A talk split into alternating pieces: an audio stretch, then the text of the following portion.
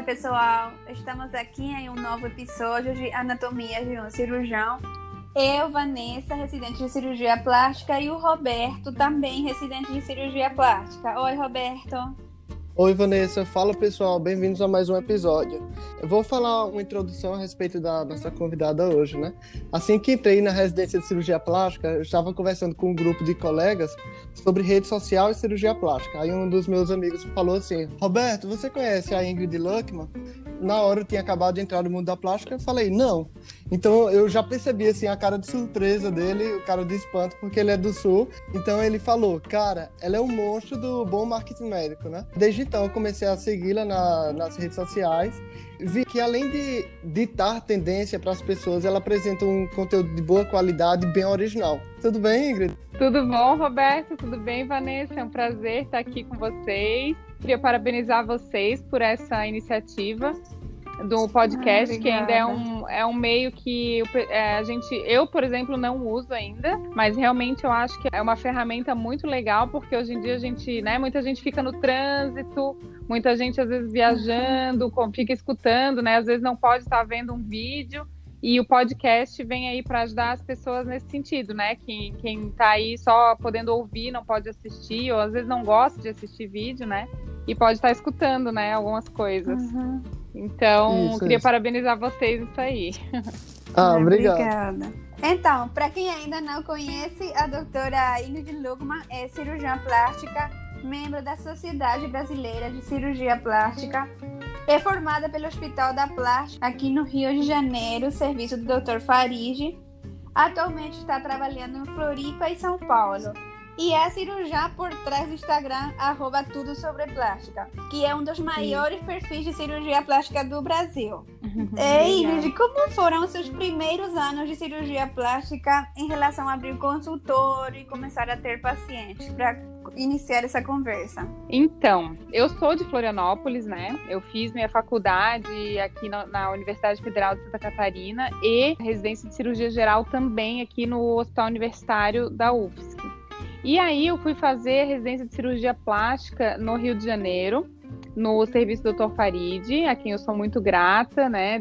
Devo todo o meu conhecimento aí de, de na residência, a ele, a equipe dele, o Hospital da Plástica me recebeu muito bem aí no Rio de Janeiro, mas realmente não era minha vontade, meu desejo permanecer no Rio de Janeiro como residência.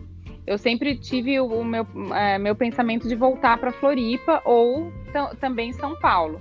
Mas na época, né, como sou filha única, enfim, eu, é, minha mãe aqui, eu fiquei com vontade de voltar para Floripa num primeiro momento e pensar, de repente, em São Paulo mais para frente. No final das contas, depois eu acabei é, conseguindo conciliar as duas coisas muito bem. Né? É que a gente, a vida às vezes vai Sim. levando a gente para caminhos assim que a gente não, né? A gente, às vezes a gente acha que a gente tem que decidir na hora e a gente não tem que decidir nada na hora, né? Depois a vida vai tomando seu rumo. Mas enfim, eu voltei para Floripa quando eu terminei a residência, isso foi em 2012. Fiz a minha prova de especialista, né, que vocês devem estar tá estudando aí já para fazer ano que vem, né? A prova isso. de especialista da SBCP, que não é nada fácil, aliás, né? E aí então passei na prova e voltei para Floripa. E aí, aí a gente cai assim meio que bem perdida, né? O primeiro ano porque assim, a gente sai de um R3 que normalmente, né, nos serviços em geral, a gente está operando muito, porque a gente começa operando pouco, auxiliando, né, no R1, né? R2 vai, uhum, no, no R3 você está ali operando todo dia, tem, tá na maior é, prática de consultório, de cirurgia, você está com a mão afiada, né? Aí chega no, chega no, de volta na sua cidade, totalmente perdidas, sem nenhum paciente, no máximo uma amiga, uma irmã de uma amiga, uma mãe de uma amiga, né? Que você uhum. atende um botox na semana e é assim. E é assim que começa, é assim que é o primeiro ano de, de pós-residência é assim. Então, assim, as pessoas que. que quem pensa que vai voltar para sua cidade ou vai começar a sua prática com um consultório lotado do R3, não é assim, né? Então, mesmo eu sendo Isso. daqui de Florianópolis, mesmo conhecendo muita gente aqui, a gente volta como uma desconhecida. Eu tinha ficado três anos fora de Floripa e as pessoas não conheciam o meu trabalho. Então, assim, e naquela época não existia mídia social, não existia Instagram, existia Orkut e Facebook. O Orkut já estava quase morrendo na época, né? Mas existia o Facebook, Sim. mas mesmo assim o Facebook as pessoas não faziam propaganda nenhuma no Facebook, nenhum tipo de marketing médico. O Facebook era só meu Facebook pessoal. E o Instagram não existia ainda. E ninguém fazia nenhum tipo de marketing. É, o que existia, sim, um ou outro às vezes botava um outdoor e aí era achincalhado pelos colegas. Era uma coisa muito assim velada, sabe? Era uma coisa muito. Muito boca a boca. É, ninguém podia fazer marketing. Isso, gente, eu tô falando de oito anos atrás. Eu não tô falando de, de, de muitos anos atrás, não, tá? É. Então, entendi, a gente entendi. não tinha muito, muito como fazer propaganda, era mais só o boca a boca. E se você fizesse algum tipo de marketing, ainda era mal visto, né? Fora que outra coisa, né? A gente não aprende nem na faculdade, nem na residência a ser empresário, né? A gente não é. sabe como é abrir um consultório, como é, é, o que que você precisa. Gente, que imposto que precisa. Eu nunca imaginei que eu ia precisar de um contador, né? Muito menos imaginei é, assinar a carteira de alguém, enfim. Então eu comecei, eu voltei para cá. O que que eu fiz? Eu peguei uma clínica que atendia multi-especialidades numa, num, num, prédio conhecido comercial aqui em Floripa e aluguei horário nessa clínica que, é, faz, que fazia isso, né? Eles alugavam horários para N especialidades, para mastologista, para é, dermato, para cirurgião plástico, otorrino, para várias especialidades. E eu aluguei um horário na semana, uma manhã, uhum. né? Então foi assim que eu comecei a, a atender minhas pacientes. Então a gente paga aquele preço fixo da semana na clínica ali e aí, para levar minhas coisas, levava na malinha. Botox, preenchimento na minha malinha pequenininha ali. Levava quatro preenchedores, um botoxinho, entendeu? Hum. E assim foi. E aí, consulta de primeira vez. Até que em julho eu tive a minha primeira paciente cirúrgica. Então eu fiquei de janeiro ah, a poxa. julho sem operar, tá? Então ah. é assim. É, realmente. É, para quem acha que a vida é fácil, né? Que vai começar com o consultório lotado, não é? Então, assim, aí eu tive a minha primeira Sim. paciente, que foi a mãe de uma amiga minha, que foi fazer logo de cara o quê? Uma, um facelifting total, com vídeo, cirurgia endoscópica, tudo. a minha sorte é que a gente tem, teve um excelente treinamento de cirurgia de face lá no Farid, e eu tava, eu me senti muito segura de operar essa mãe da, da, da minha amiga, né? E ela realmente ficou muito, muito bem. Aí chamei uma colega minha para me auxiliar, né? Uh, e, mas assim, o que eu sempre é, prezei desde o começo foi operar num lugar bom. Então aqui eu, eu, eu, opero desde, desde o começo, quando eu voltei, né? Desde essa minha primeira paciente no Hospital da Plástica de, de Santa Catarina. Até, inclusive, hoje em dia eu sou sócia, né? Mas eu, eu cheguei como é, pedindo para operar lá, né? Uhum. Hospital hoje considerado aqui em Floripa o melhor hospital para operar cirurgia plástica, porque é um hospital só de cirurgia plástica, só de cirurgia eletiva, então a gente não tem hospital geral, né? Não tem uma emergência, não tem paciente doente internado, é um hospital bem exclusivo, assim, sabe? Então isso eu sempre prezei. Assim. Então o que é importante para a pessoa quando está voltando para sua cidade, começando a sua prática, é onde você quer se posicionar, né? Porque não tem uhum. problema nenhum você, você querer operar é, em volume, em quantidade e a preço baixo. Não tem, não existe problema nenhum isso. Mas você também pode querer se posicionar diferente, é, operando menos e, e a preços mais altos. E aí você vai selecionar o seu público. Então isso é muito importante. Eu acho que desde o começo você tem que se posicionar nesse sentido, eu, na minha, no meu ponto de vista, e, e nas várias palestras de especialistas que eu já assisti por aí, sabe? É você se posicionar para você direcionar o, qual é o público que você quer atingir. Então eu desde o começo já tinha isso. Então eu não fiquei ansiosa querendo operar é, de qualquer, a qualquer preço, qualquer custo, é, em grande quantidade, né? Então eu tive muita paciência nesse começo. Então o que, que eu fiz? Eu dava plantão, né? Eu uhum. aí no, no Hospital da Plástica aqui é, sempre tem paciente que fica internado, né? Claro. Então é, tem os residentes de, de, anestesiologia que dão plantão ali e alguns residentes de cirurgia plástica. Então, eu também fui dar plantão, né? Nos primeiros anos de, que eu voltei aqui, uhum. eu já era cirurgiã plástica formada, eu dava plantão no Hospital da Plástica, como cirurgiã plástica. E ainda dava plantão uhum. de cirurgia geral no Rio de Janeiro, que era um plantão que eu fazia quando eu morava no Rio. Então eu voltava uma vez por mês para o Rio de Janeiro para fazer meu plantão lá no Rio, ah, que eu ficava tá. o fim de semana todo fazendo, que ainda era um, um dinheiro que, que me mantinha bastante, assim, no, nesse começo que eu não tinha cirurgia, né? E, uhum. é, gente, as coisas não foram fáceis, não, entendeu? E aí logo eu comecei a auxiliar também os colegas, é, os meus colegas mais velhos, né, que, que já eram sócios do Hospital da Plástica, cirurgiões plásticos, é, começaram a me chamar para auxiliar. Então eu comecei a auxiliar o Dr. Casagrande e logo em seguida também o Dr. Evandro Parente, uhum. que é, é, um cirurgião plástico aqui de Floripa que opera muita mama, mama reconstrutora, enfim, ele já foi presidente aqui da Sociedade Catarinense de Cirurgia Plástica, um colega muito querido meu, e com ele, com o Dr. Evandro, eu fiquei cinco anos auxiliando. E eu acho que foi uma segunda residência que eu fiz até com ele, assim, porque foi muito, foi muito legal. Eu adoro auxiliar, né? Eu adorava auxiliar uhum. cirurgia. Inclusive, tem muito colega que vive de auxílio, né? Que a pessoa não é. tem o consultório, o seu próprio consultório, a pessoa só auxilia. E também não é, não é nenhum demérito isso. Mas, uhum. na verdade, eu não, eu não, eu não planejava né, ficar como auxiliar a minha vida toda, né? Então, na verdade, aí o que aconteceu? É, uhum. Em 2000 e, e 2013, e eu criei o meu Instagram é, de brincadeira. Assim, é, eu fui num Sim, aniversário. É, não, o meu pessoal eu já tinha, tinha criado ah, já. É. E aí, o meu Instagram profissional, que é o Tudo Sobre Plástica, eu, eu, eu criei de brincadeira, que eu fui um dia no aniversário de uma amiga minha, e essa minha amiga tinha criado, junto com a irmã dela, um Instagram de culinária. E aí hum. elas começaram a ser, a ser convidadas, elas já tinham o Instagram pessoal delas, e elas criaram esse de culinária e começaram a postar assim as coisas que elas cozinhavam e tal. E elas são é, uma é, uma é advogada e a outra é médica.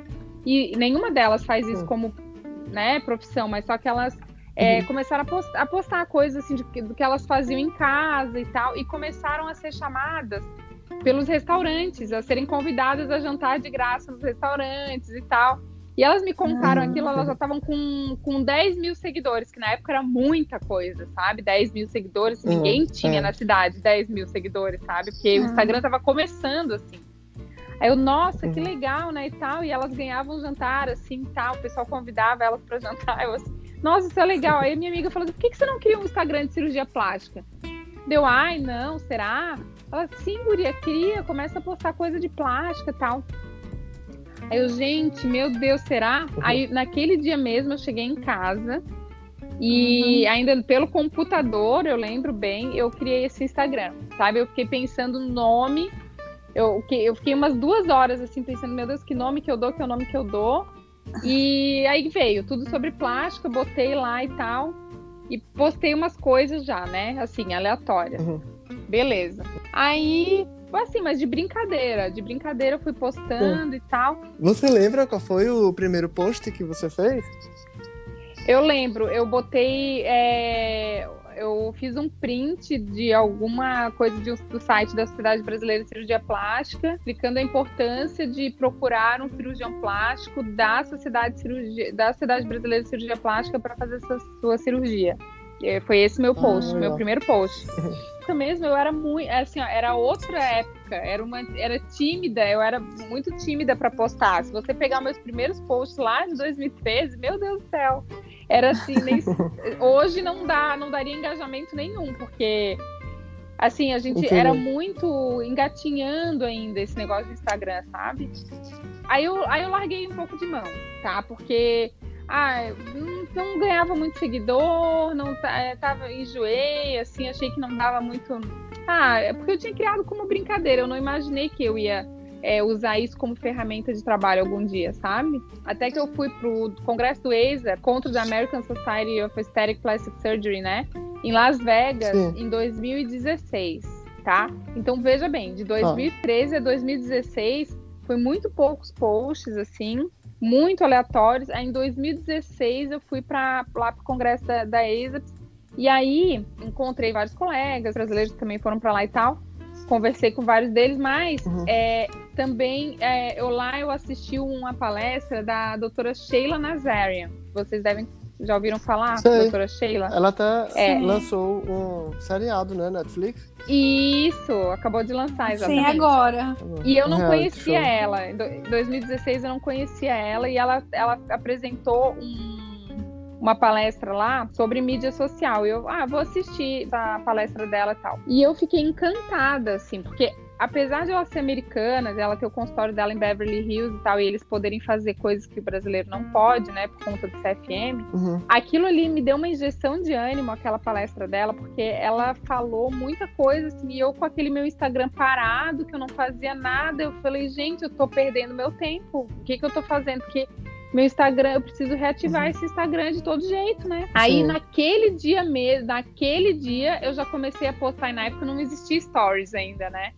Não, não tinha uhum. stories. Não, o Instagram não era do jeito que a gente vê hoje. O Instagram, naquela época, a gente postava e aparecia para todo mundo. Era conforme Isso. o horário, era conforme o. É, né, tinha horários melhores para postar, então não existia stories. Era bem diferente do que é hoje em dia, né? Não tinha nada pago, né? Não existia post pago, publicidade, né? Nada disso.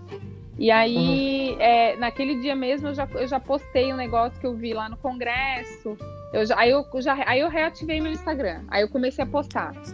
E aí, no que eu comecei a postar, eu também comecei a trabalhar em cima dele. O que, que eu fiz? Eu peguei alguns, algumas lojas de Florianópolis com alguns seguidores e eu manualmente. Ah instintivamente, porque eu não sabia nem que faziam isso, depois começaram a fazer isso pago, né? Tem, tem empresa que uhum. faz isso por uhum. computador. Mas eu instintivamente, o que, que eu comecei a fazer? Eu peguei as lojas aqui de Floripa e comecei a seguir os seguidores dessas lojas. Hum, entendeu? E aí essas pessoas me viam e me seguiam de volta. Porque era uma época que as pessoas seguiam as outras de volta, entendeu? ah, Hoje em dia Hoje em dia não é mais assim. Se você segue alguém, é. ninguém vai, a pessoa não vai dar bola, mas era uma é. época que as pessoas, por educação, te seguiam de volta. É engraçado, é. né? Como mudou, assim, porque. Aí, enfim, aí, aí eu comecei a seguir as pessoas, as pessoas me seguiam de volta, e assim eu fui ganhando é. seguidor. E eu fazia isso manualmente, 5 mil, 10 mil e tal. Aí comecei a postar, aí foi, foi, a coisa foi rodando. Aí até que hum, final de 2016, aí eu fiz, eu dei uma entrevista pro Danilo Gentili. Ah, eu vi essa entrevista. É, essa entrevista com o Danilo Gentili que, que o, a produção me chamou para dar essa entrevista sobre ninfoplastia, né, cirurgiante. É, é. Uhum. E que eu fazia, ainda faço muito, né? Faço bastante, enfim, e foi uma entrevista muito legal. E aí, nossa, ali eu ganhei muito seguidor. Ali eu ganhei uns 20 mil seguidores numa noite, assim. Aí foi muito legal. É, aí foi muito legal, aí, aí explodiu. Aí eu ganhei, aí eu já tava com uns 30 mil, 35 mil seguidores. Aí dali pra uhum. frente eu só, só administrei, né? Aí foi paralelamente, né? O Instagram aumentando o número de seguidores, meu consultório também foi melhorando e tal. Nessa época eu já atendia numa outra clínica, mas também de uma clínica de multiespecialidades. Daí, em 2018, eu me mudei para o meu consultório próprio, né? Uh, que eu senti necessidade de ter o meu próprio espaço e é o consultório que eu tô, que eu tô até hoje e, e esse ano a gente já está terminando o projeto aí para iniciar as obras para ampliação. Ingrid, você é uma das primeiras cirurgiãs plásticas a ter assim, um posicionamento bem forte nas redes sociais, no Instagram. A gente sabe que o Instagram é algo novo, mas sempre existiu e vai continuar existindo, porém em menor quantidade, alguns cirurgiões que condenam esse tipo de marketing de mídia social, de rede social e tudo mais. Eu queria saber se no começo, se você começou a publicar, que foi em 2013, você criou, mas foi em 2016, né, que você reativou o Instagram. No começo, muita gente confundiu isso com é, futilidade, com é, questão de blogueiragem. Né, é, tá... blogueiragem. É. Uhum. E como é que você venceu esse medo de, do julgamento dos colegas? É, assim, Roberto, eu vou te falar que assim, realmente na época as únicas da Sociedade Brasileira de Cirurgia Plástica, é, Instagram, era eu e a doutora Patrícia Leite de BH, né? que também tem um Instagram Sim. muito forte. Na época, ela também foi uma das pioneiras, tá? Só que assim, o, o interessante é que assim, ó, quando eu, comecei a, a, realmente botar bastante é, empenho, empenho, e trabalho, é, assim, dar, dar bastante atenção no meu Instagram, eu já era membro titular. Quis ter, eu quis ter o meu cargo mais alto dentro da, do, da Sociedade Brasileira de Cirurgia Plástica para depois não, não poderem é, falar nada é, a respeito disso, né? Então eu já estava, eu já estava nisso, nisso eu já estava garantida, né? Então dentro do, da Sociedade Brasileira de Cirurgia Plástica a pessoa não, não poderia mais, vamos dizer assim, me impedir de nada. Uhum. Agora, em relação aos colegas, principalmente quem não, não sabia lidar muito bem com o negócio de Instagram, não sabia né, fazer as suas mídias sociais uhum. na época, é, claro, falaram, falavam mal, é, achavam que era futilidade, enfim, falaram N coisas, N coisas, né? Só que eu, eu, eu, a única coisa que eu acho que, é, se, se tem alguma dica que eu posso dar em relação a isso, é você uhum. ser você mesmo, entendeu? Porque na época não existia stories, porque eu acho que stories aproxima muito a, a pessoa, né, da vida do dia a dia pro, com, os, com uhum. os seus seguidores. Na época não tinha stories, você postava no feed só. Então uhum. acho até que era mais Entendi. difícil de mostrar o seu, como você é, o seu dia a dia, como era a sua. Não tinha nem vídeo, era só foto, né? O Instagram também. Então, só que assim, eu continuei sendo eu mesma, eu continuei postando o que eu achava certo e, e tudo dentro, e assim, pautado na ciência, e pautado na, no conhecimento da cirurgia plástica. É, é, claro, evitando conflito, por exemplo, evitando postar coisas que até hoje ainda são é, são proibidas, né, pelo CFM, que é, por exemplo, antes e uhum. depois, aquela coisa toda, uhum. né, que a gente até a gente sabe que muita gente Entendi. posta, mas eu, eu evitei ao máximo conflito, tentei ser o máximo dentro da, da ética, né, entre colegas, inclusive, e tentando obedecer as regras do CFM o máximo possível, tanto que não, não, não recebi nenhuma advertência nem nada até hoje em relação a isso, assim, de não recebi nenhum processo ético ainda, né, e pretendo não receber em relação a isso, mas, mas assim, eu não deixei de fazer as, as, minhas, postagens e de mostrar quem eu sou, né? Mesmo com as críticas, eu não ligava. A partir do momento que eu, eu me planejei a, a, a ter esse Instagram e levar informação para o público, eu via que o público gostava muito, meus seguidores gostavam muito disso. É, eu, eu, me, eu, me, eu focava no público, nos meus seguidores, e não nos uhum. colegas que estavam me criticando, entendeu? Então, é, acho que é isso. Acho que é isso. É você uhum. seguir na linha. Se você tá. Se você acha que você tá. Se você acredita que você tá fazendo uma coisa certa, é, não tem que ficar ligando porque os outros estão falando, não. Sofri muito e ainda sofro, tá? E ainda tem, ainda sofro uhum. bastante isso, é, porque. E aí a gente sabe, e aí o engraçado é que assim, aquelas pessoas que, que me criticavam lá no começo, depois, quando viram que o Instagram virou uma ferramenta de trabalho e uma um, uma vitrine importante, assim, para que o paciente te procura antes no Instagram até chegar no seu, no seu consultório, esses mesmos profissionais que me criticavam lá atrás, hoje em dia é, tentam fazer, tentam, né, contratam empresa, tentam fazer o, né, o que atrás já fazia, né? Isso é bem interessante, de eu, assim, eu observo um pouco uhum. isso, sabe?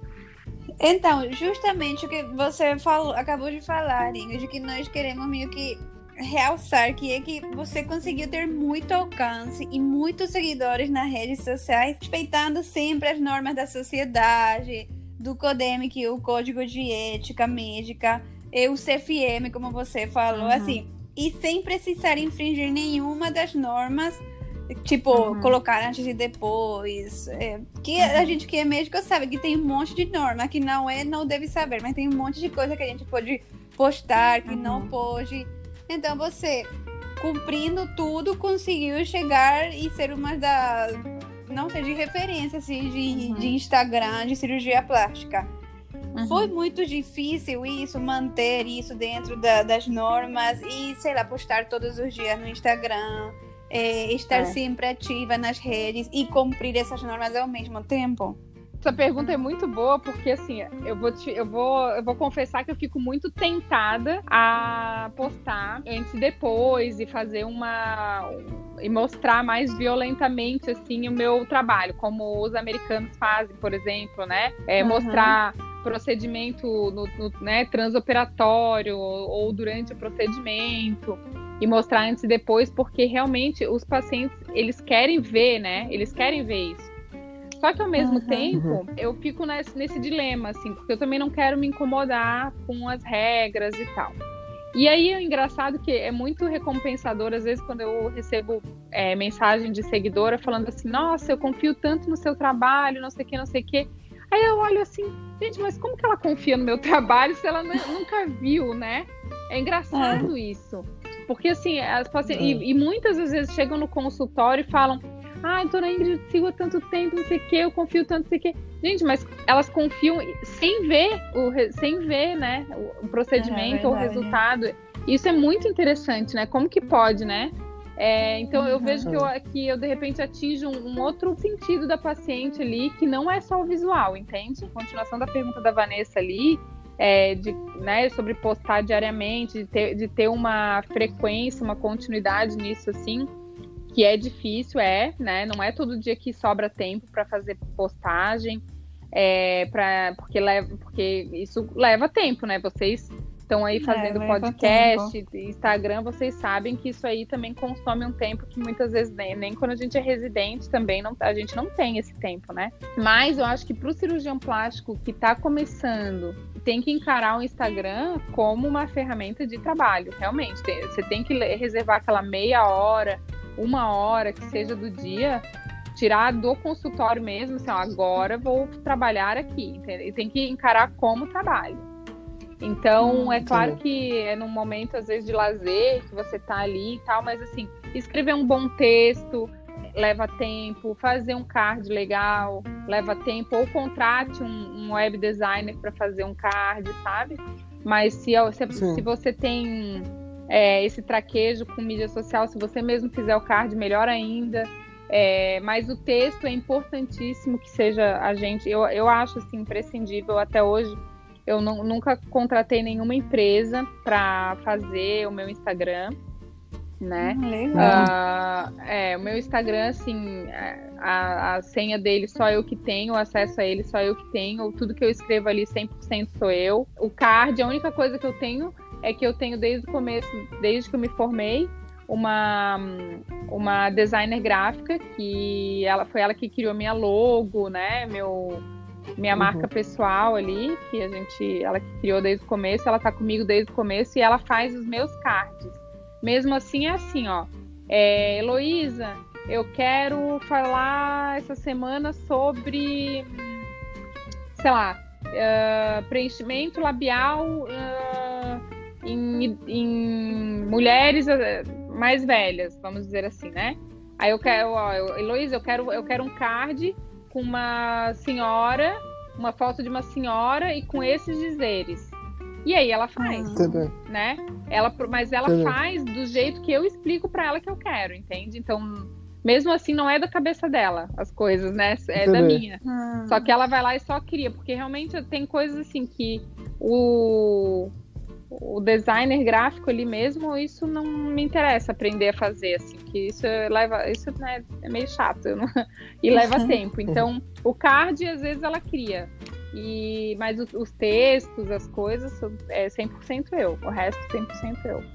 É, então, Ingrid, uma dúvida muito comum entre a gente, nós, os médicos, os residentes de cirurgia plástica, é, e os recém-formados mesmo, assim, que está começando essa vida profissional, e no caso, quando termina a residência, né? É, em que momento começar a iniciar a rede social? O que é que você poderia dizer, assim, o que é que você poderia nos aconselhar?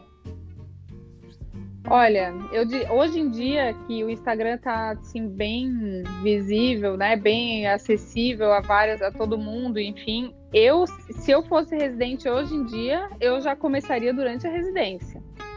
Sem dúvida. É claro que de uma forma menos agressiva, talvez sem botar um nome, é, né, coloca um nome meio aleatório, é, e, mas pô, come, começa a postar, porque afinal de contas, é, vocês é, são médicos, vocês detêm conhecimento, vocês sabem, é, vocês já têm capacidade de informar muita coisa para a população, é, podem começar a angariar Sim. seguidores, né? E claro que não pacientes ainda, mas seguidores, e isso não, há, não, não tem nada de errado nisso, não tem absolutamente nada de errado nisso. Agora, é, por exemplo, na minha época não existia nada disso, né? Não existia Instagram, não existia nada. Então, eu nem consigo Sim. imaginar como que seria, porque realmente isso é, a gente nem, nossa, a gente nem pensava nisso. Mas hoje em dia eu acho que o, o cirurgião plástico, enfim, N especialidade, qualquer especialidade médica, na verdade, a pessoa que que se forma e não faz a sua mídia social voltada para a sua especialidade, eu acho que está perdendo tempo, porque o paciente hoje em dia, antes de procurar no Google, eu acho que procura no Instagram, entendeu? Porque a pessoa quer ver a, a você, né? É, é, diferente de. É claro, você tem que ter um site, você tem que ter o seu nome lá no Google, mas o Instagram te aproxima muito da, da pessoa que quer chegar até o seu consultório. Então, pelo Instagram, a pessoa vai te ver e tal. Então, se você já tiver uma mídia social ativa no momento da sua que você se formar, você já sai na frente, entendeu? É a minha opinião. Assim, você não precisa botar a sua cara agora nesse momento que você não é formado ainda, até para não ter conflito com colegas. Mas quando você se formar, você já tem a sua mídia, acho que já é um, um passo à frente. Ingrid, nós sabemos que é difícil se posicionar como médico e como cirurgião plástico nas redes sociais. E assim, eu sempre vejo o seu post e você se posiciona e fala no que acredita e sempre tem um posicionamento, tipo, tal procedimento você só consegue com cirurgia, você não consegue Verdade. com tal, tal coisa. eu assim, sou até meio polêmica, né, Vanessa? É, é eu polêmica. sempre leio, e eu admiro assim, esse posicionamento, que tem vezes que a gente tem meio que medo de falar, não, você não vai conseguir, mas até sabemos, mas não queremos falar. Desde o início, você foi assim ou foi ganhando essa coragem ao, ao longo dos anos? Ah, não, eu, eu sempre fui. Eu sempre fui. Ah. Isso, é da minha, isso é da minha personalidade. Quando eu acredito numa coisa, eu bato o pé, sabe? E a pessoa que ah. quer me provar o contrário, então vai ter que me provar. Porque não é possível, gente. Tem coisas que não existem. Bom, vocês já estão quase se formando em cirurgia plástica, vocês sabem do que eu tô falando, sabe? Tem, tem muita gente falando besteira aí por aí, sabe? Então, assim como é, o Instagram é, é muito bom e é informativo, ele dá voz também para muita gente que não tem capacidade técnica de estar tá falando o que está falando por aí. Então, dá voz para qualquer um, né? E aí, é. esse é o problema também. Então, eu acho que a gente, como cirurgião, cirurgiões plásticos, né, a gente tem uma formação e um conhecimento assim que a gente tem que passar para a população e, e, passar essa informação da forma mais correta possível. Então, é, Ingrid, o marketing médico assim, ele pode alavancar a carreira ou pode até destruir uma carreira se o marketing for negativo ou se o marketing for feito de maneira errada. Então, é, como o doutor Marcelo Ono falou em outro episódio nosso, que é importante também, além do marketing, sempre estudar, ter uma boa bagagem técnica, justamente para que isso não aconteça, que é a questão de destruir sua carreira, né? Então, Exato. que cuidados você poderia nos passar, assim, para quem está escutando? Gente, eu acho que eu, eu, concordo plenamente nisso aí, tá? Que ele falou, é, e é o que eu, que eu tinha falado ali agora também que assim que a gente tem tem que ter assim se manter uh, sendo quem você é né? É, postando e, e mostrando a realidade das coisas do que você vive do que você acredita do que você faz. É, até para quem está te seguindo sentir a verdade naquilo né que você está fazendo porque não adianta você fingir uma coisa né é, que as pessoas percebem, né?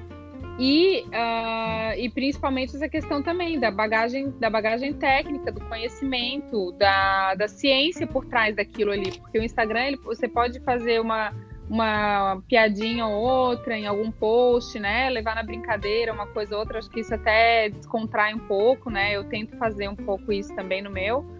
Mas eu acho que o, o primordial é o conhecimento técnico, né? E você tá falando ali coisas sérias para os pacientes, informação, informações verdadeiras e pautadas e bem embasadas, né, no, na, na, na teoria e na prática de, um, de, uma, de uma cirurgia plástica séria, né?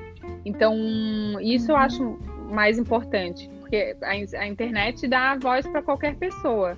Então, e tem muita gente falando aí coisas que a gente sabe que não são verdadeiras, né? Ou prometendo resultado que a gente sabe que não consegue alcançar. Às vezes posta antes e depois. E, nossa, até profissionais não médicos, né? Também, muitos fazendo aí procedimentos que, enfim, que a gente sabe que não, que não, que não deveriam estar postando, né? Porque estão fazendo uma propaganda. Uhum uh, enganosa, né, para muitos seguidores. Então, eu acho que o cirurgião plástico deve se manter na, na sua posição de cirurgião plástico, sempre embasado na ciência. É isso. Então, como já falamos, é, Ingrid, que você é uma das pioneiras nessa parte de rede social e cirurgia plástica. Eu imagino, e você já falou que foi muito difícil expor o seu dia a dia, o trabalho, tudo no começo, que assim, até para nós agora atualmente é um pouco difícil essa parte de o que, que vão achar os colegas, o julgamento. Mas isso abriu o caminho para as novas gerações. Assim, na atualidade, o debate não é, mas eu vou fazer o Instagram, eu faço não o Instagram. Agora o debate é como eu me destaco entre tanta gente que tem tanto profissional com tanto Instagram lá nas é, redes né? sociais. Assim, é outro dilema. É, porque assim, agora é, você acabou, abre o consultório e cria o Instagram uhum. profissional.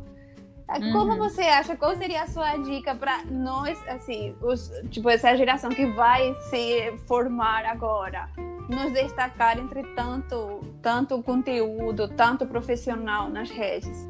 É, então, essa pergunta é a pergunta do pote de ouro do fim do arco-íris, né?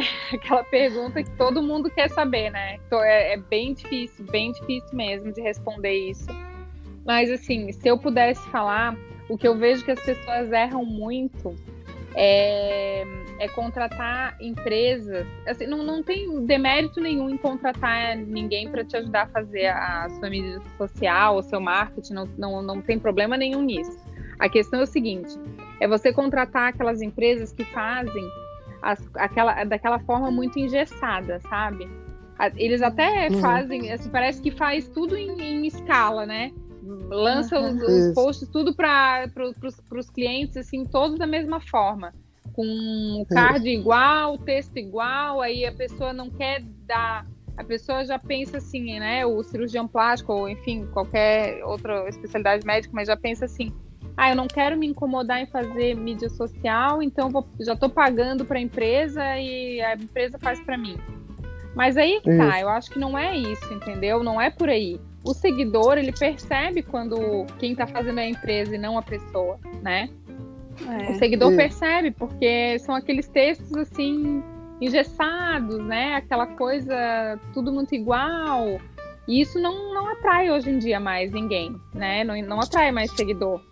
Acho que o que atrai o seguidor é, é, você ser você mesmo, ter a sua autenticidade, mostrar o seu dia a dia, dar umas pitadinhas de, de vida pessoal também. Acho que não tem problema nenhum nisso, porque as seguidoras querem saber também é, né, a marca do óculos que você uhum. usa. Hoje foi, hoje foi isso, né? O assunto foi esse. Ela, muito, vários directs para perguntar qual era a marca do meu óculos que eu estava usando. Isso é legal, assim, também, sabe? Então, é, interagir com o público, responder os directs, né? Porque a gente recebe muito direct também, então responder, claro, não dá para responder todos, mas responder o máximo de directs possível, é, interagir com o público, né, dar atenção, responder aquela paciente que, que comenta no seu post, né, curte e responde a paciente, a, a seguidora, enfim, interagir mesmo, porque mídia social é isso, né?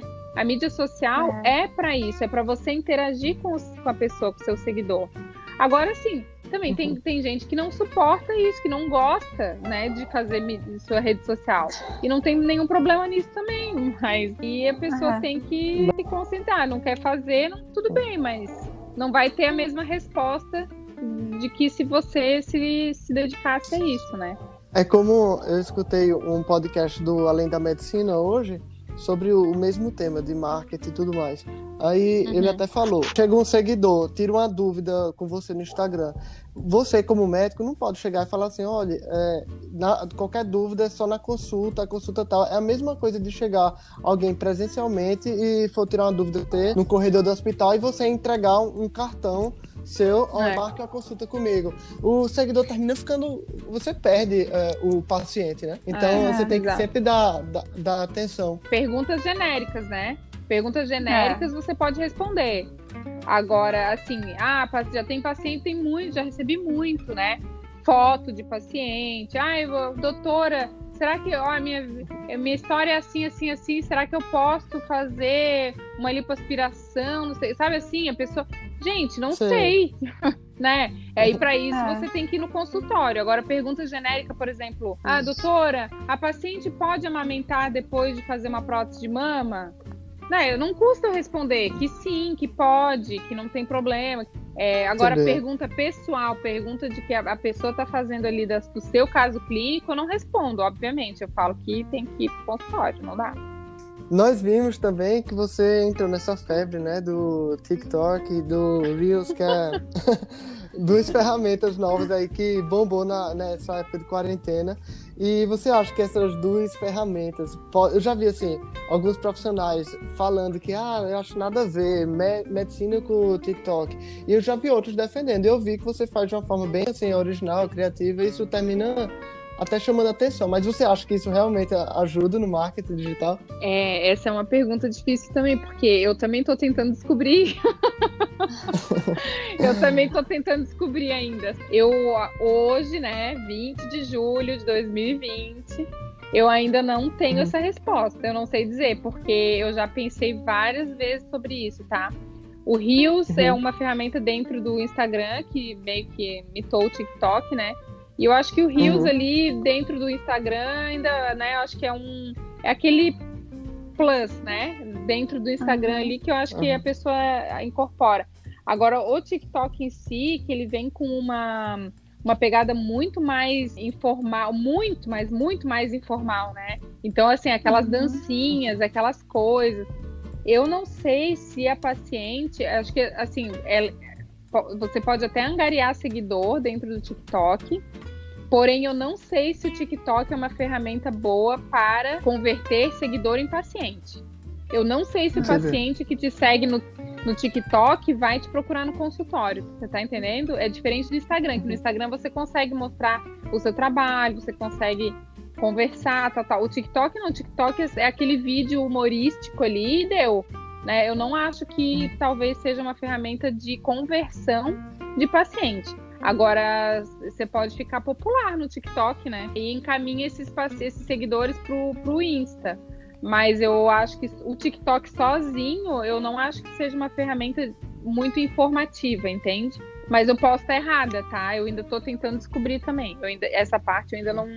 Eu, eu entrei, eu tô no TikTok lá, tô muito bem inicial ainda no TikTok, né? Vamos ver aí o que acontece. A gente está falando esse episódio inteiro sobre marketing, já deu aí várias dicas, já falou como funciona, o trabalho que dá, mas eu quero saber, no momento, atualmente, qual a porcentagem de pacientes que, do seu consultório que chegam para você e falam, eu lhe descobri através das redes sociais. Olha, vou te falar que a minha agenda de Floripa é, deve ser uns 70%, Uhum. ainda atualmente, tá? E a minha agenda Sim. de São Paulo é quase 100%. Quase Tá que vendo? 100% da minha agenda de São Paulo. Porque como eu não moro em São Paulo, né? é, E eu comecei a atender lá faz... ah, tá fazendo três anos já que eu atendo em São Paulo. Mas os pacientes de São Paulo me conhecem muito pelo Instagram. E aqui em Floripa, é, pelo Instagram, eu recebo muitas pacientes também de outras cidades de Santa Catarina. E ao- as outras, os outros 30% é das pacientes que vêm.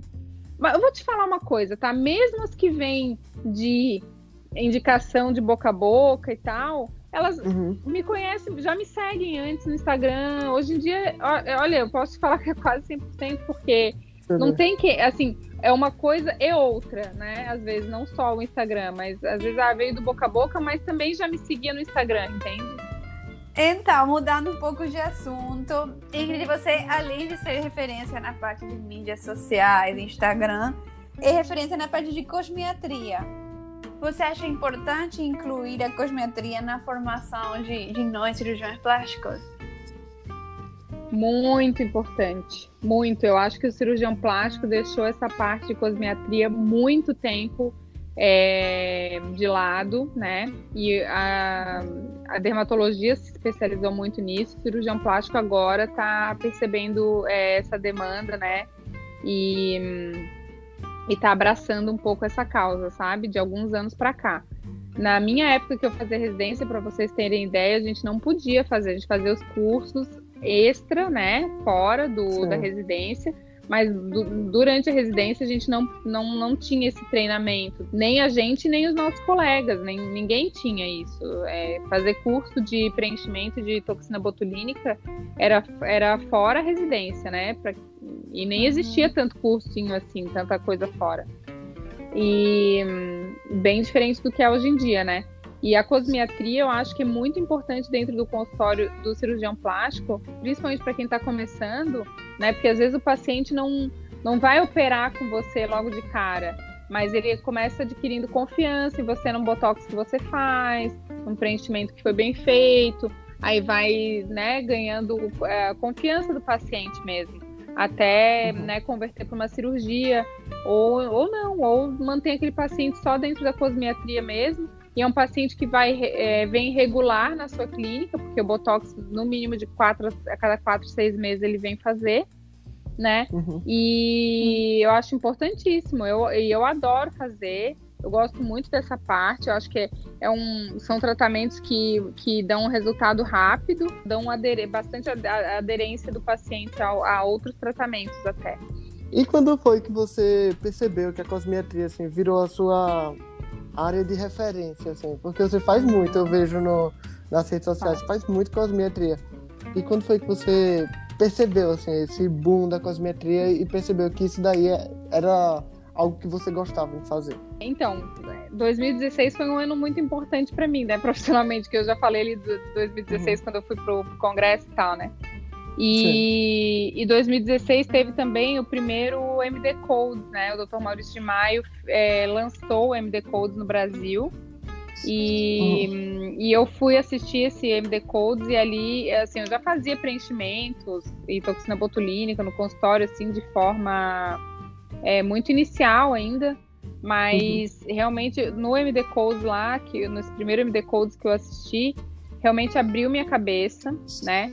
E eu fui a única médica aqui de Floripa que foi nesse MD Codes e, e quando eu voltei, eu já comecei aplicando nos pacientes essa, a, a, na, a teoria na prática. Até minha abordagem com os pacientes já mudou. Na época, eu, faz, eu comecei a fazer uma consulta muito mais ampla da face, né? Uh, explicando tudo que, né? Enfim, eu fiz a minha abordagem completamente diferente do que eu fazia. E isso foi atraindo mais os pacientes, né? Foi, as pacientes foram é, gostando, foi tendo boca a boca também. Eu comecei a postar mais sobre isso. Então, meu Instagram, que eu tinha reati recém-reativado, é, eu comecei a utilizar muito para divulgar o MD Codes também, que eu estava fazendo aqui em Floripa. Então, eu comecei a virar referência de MD Codes aqui. Foi muito legal, assim, porque eu acho que essa, essa união, sabe, essa, esse casamento de Instagram com cosmiatria, naquela época ali, naquela, naquele ano ali, naquela fase ali, foi muito bom para mim. Então, para finalizar, aqui tivemos uma conversa ótima com a doutora Ingrid Luckman. Ela falou muito de tudo que foi o Instagram, as redes sociais na, na carreira dele. Falamos um pouco de cosmetria também. Então, eu queria agradecer, Ingrid, por você estar aqui hoje é, nesse episódio. Obrigada. Imagina, obrigada a vocês, Vanessa e Roberto. Parabéns aí por estarem assim sendo pioneiros aí no, nessa parte de podcast aí, de entrevistas. Muito sucesso para vocês. Muito obrigado também. Quem tiver alguma dúvida, alguma sugestão, pode enviar no Instagram arroba anatomia de um cirurgião na caixa de mensagem. E é isso. Muito obrigado e tchau, até a próxima. Tchau. Tchau, tchau.